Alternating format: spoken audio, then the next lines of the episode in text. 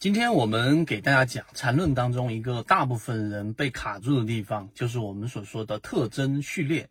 到底在缠论里面所说的特征序列到底是什么样的一个含义？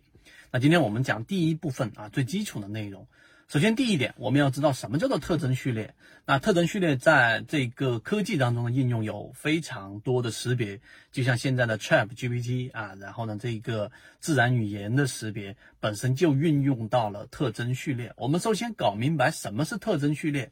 特征序列呢，就相当于是把我们人的声音，然后呢，我们所说的话，然后把它做成我们说的像功率呀、频率呀，把它拆分成一个又一个的这样的一个特征，然后把它从我们的人的自然语言拆分成一个一个小的这样的一个代表的特征的这样的一个元素，然后做成一个序列进行分析建模，这样就可以把人的语言变成计算机能搞懂的语言，并且像刚才我们所说的可以进行分析，这比较好理解。所以，图片识别很多的内容都是以这种方式来进行我们所说的叫做特征序列的一个这样的分析。这是第一点，我明白了什么叫特征序列。那么第二个，我们在金融行业里面是不是经常用到呢？当然，非常经常用到。那所以，如果你是做过量化的这一个行业的了解，怎么量化分析呀，对不对？量化交易啊，你大概就知道，在金融行业里面。特征序列也经常用到。举个例子，让大家好理解。那特征序列里面呢，它就像呃这一个量化交易当中，我们把所有的股票的股价进行我们说的这样的一个拆分，做这样的一个代表着特征的，例如说这一个收盘价、最高价等等的，用于去预测未来的市场的涨跌。又或者是再更好理解，举一个例子，也就是说，我们呃做信用卡，对吧？我要给信用卡派发给这一个不同的人，有不同的额度。那怎么去评估这个人的信用呢？于是我们就把一个这个人把它拆分成很多的这一个呃特征，例如说他的这个收入啊，例如说他的还贷情况啊，例如说他的身体健康情况啊，等等等等啊。我们举这个例子来评估这个人到底适不适合我们去给他更高的额度，他的还款的这种能力是不是存在的。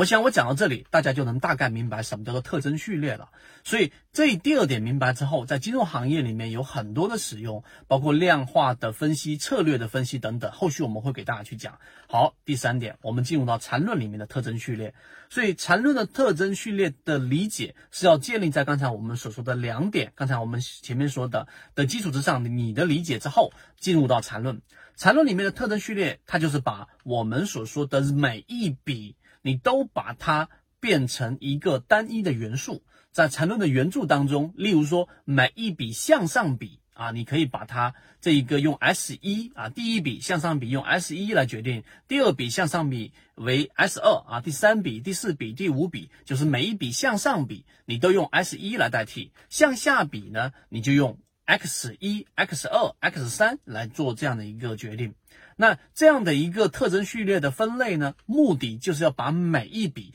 把它相当于一根 K 线啊，你这样子去理解就行了。所以在缠论当中，顶分型、底分型在 K 线当中，它其中有所谓的包含关系的。什么叫包含关系呢？就当一根 K 线，举个例子，它开盘价、上收盘价这么高，然后呢，它的这一个包含关系的 K 线是包含于在前一根 K 线之中的，也就是它最低价是高于前一根 K 线的最低价，它的最高价是低于前黑的最低价啊，最高价。所以这个包含关系的处理，在 K 线当中我们能理解，在比当中也就可以做这样的处理了。这是第三步啊，跟着我们的这一个思路，你基本上就知道，其实没有那么复杂。所以，当它笔可以做像 K 线一样的处理之后，它就出现了我们所说在线段当中的这个终结。那这个我们在下一个视频会告诉给大家。那第三点的末尾给大家去做一个强调，也就是说，举个例子，当每一笔每一笔的过程当中有两种情况，什么意思呢？在特征序列向上的每一笔刚才我们说的 S 一、S 二、S 三、S 四。啊，当 S n 加 S n 加一，也就这一笔向上的序列元素和下一个序列元素当中有两种情况，第一种就它们是有重叠部分的啊，第二种它们之间是没有重叠部分的。那这个我们在下个视频里面会告诉给大家。所以总结一下，所谓的特征序列在缠论里面的运用，就是告诉给你，你在交易过程当中把这个每一笔。你可以把它做这样的一个 K 线一样的包含和非包含的处理。所以做了这样的处理之后的线段啊，就是我们做一个线段也好啊，这样的一个划分的时候，如果你是做了这一种处理的时候，所有的元素都是非包含的，就是非包含的处理的话，这种叫做标准的一个线段。那这种所有在缠论里面所说到的线段，都默认为标准的线段标准的特征序列啊，这个就好理解了。那当然，在实战当中怎么样去运用，其实刚才我们已经说了一个部分，后面我们下一个视频去给大家详细去讲。那我们花几分钟啊，给大家去讲特征序列，希望对大家来说有所帮助，和你一起终身进化。欢迎关注我，看完我的三分钟视频，如果对我分享的。实战模型感兴趣，想要更深入了解，看对自己的交易有没有启发，会有完整专栏进圈 MACD 七一二。